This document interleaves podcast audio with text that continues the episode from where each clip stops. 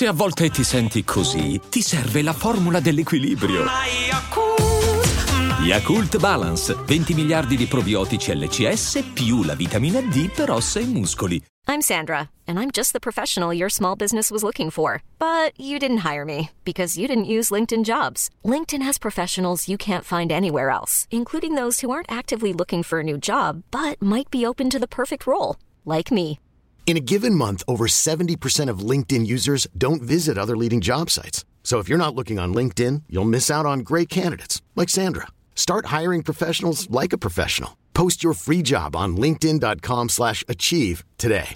Per carità, moralmente anche giusto, un popolo che sta subendo una devastazione totale, che almeno diamogli una- una- un motivo di gioire, ma ci sta, figuriamoci, non- sono il primo che insomma eh, sono completamente ehm, empatizzo diciamo al 100% con il popolo ucraino, tra l'altro vivo in una realtà eh, di, di mare che sta ospitando tanti, t- tante ragazze, tanti ragazzi eh, ucraini e insomma quindi di conseguenza è, una realtà quella che vedo in prima persona, anche, anche mio padre c'è una compagna ucraina, figuriamoci, quindi capisco perfettamente. E, e sono completamente schierato eh, dalla parte dell'umanità, ma non del pietismo, perché il pietismo è una cosa che eh, fatta anche in, in circostanze in cui ce lo possiamo permettere di farlo, come appunto un contest musicale che fondamentalmente non conta niente ai fini delle logiche del mondo, eh, poi però è una cosa che va a riversarsi ovunque. Gli ideali di oggi sono macchiati dal pietismo, non puoi avere una tua idea, non puoi andare contro il pensiero comune o sei un mostro. E questa cosa arriva ovunque, in ogni, in ogni settore. Ma tutti quanti, tutti abbiamo eh, visto con i nostri occhi io questa mattina, perché veramente cioè, neanche volevo ascoltare, eh, la grande ingiustizia che hanno subito tutti gli altri paesi perché questa canzone dell'Ucraina, se usciva eh, in un'altra edizione dell'Eurovision, non avrebbe passato nemmeno la semifinale. Una canzone... Una canzone orribile. Una canzone che ha uno stile che anche del rappato, uno stile eh, di rappato anni 70 probabilmente, eh, quindi fatto male, una canzone brutta, obiettivamente proprio, inutile che uno dice no, a me piace, non ti può piacere, fa schifo questa canzone.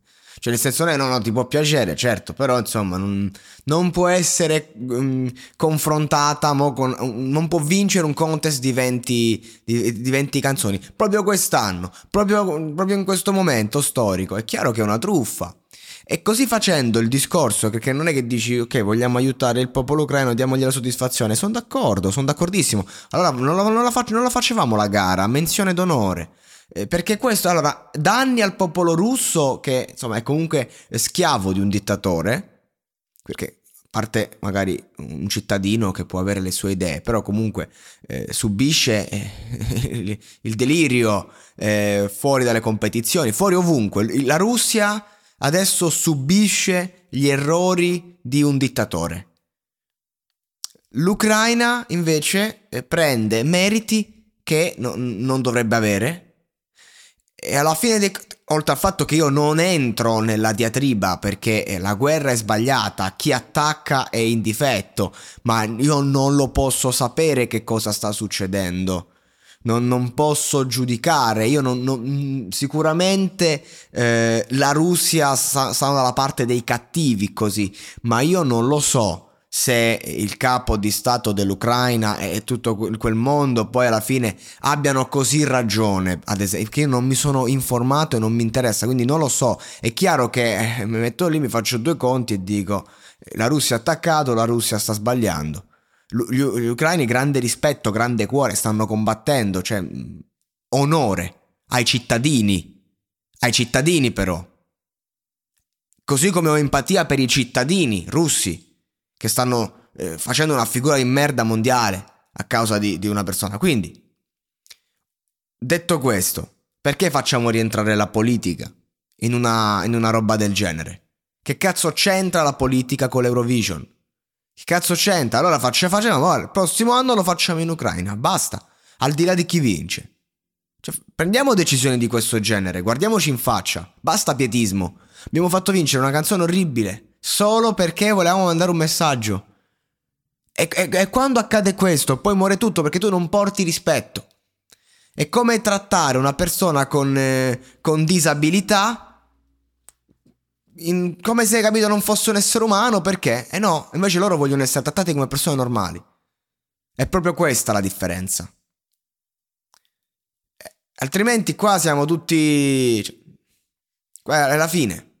Non c'è rispetto. Far vincere l'Ucraina così è una grossa mancanza di rispetto verso l'Ucraina stessa. Che non è. Non stiamo a parlare di uno sport come il calcio che dici, oh, sono loro che in questa, in questa situazione hanno preso in mano tutto. Hanno cacciato due coglioni così, hanno battuto 3-0 eh, tutte le grandi nazioni. Dicevo, porca puttana, complimenti. G- grandi ragazzi, alzo le mani. No. Nell'arte già è scandaloso che si debba fare competizione. Cioè, io sono proprio eh, non sono d'accordo, poi vabbè ci sta, nel senso so il primo che segue Sanremo magari che dice potrebbe vincere Tizio, Caio, i talent show, eh, ne parlo, però insomma non è che con l'arte si può fare, possiamo, cioè, mh, mm, eh, possiamo fare una competizione se andiamo a vedere, so, stesso brano, interpretazioni diverse e chi arriva di più, può, però insomma non è che con l'arte possiamo dire è, è meglio un'opera artistica o meglio un'altra, assolutamente insomma non, non un discorso molto eh, soggettivo il, eh, quello che ti arriva dalla musica, però se dobbiamo metterla su un piano di competitività, l'Ucraina porta una canzone vecchia, di, una canzone eh, fuori, non al passo coi tempi, una canzone poco interessante, una canzone, boh, non lo so, però eccola là, vittoria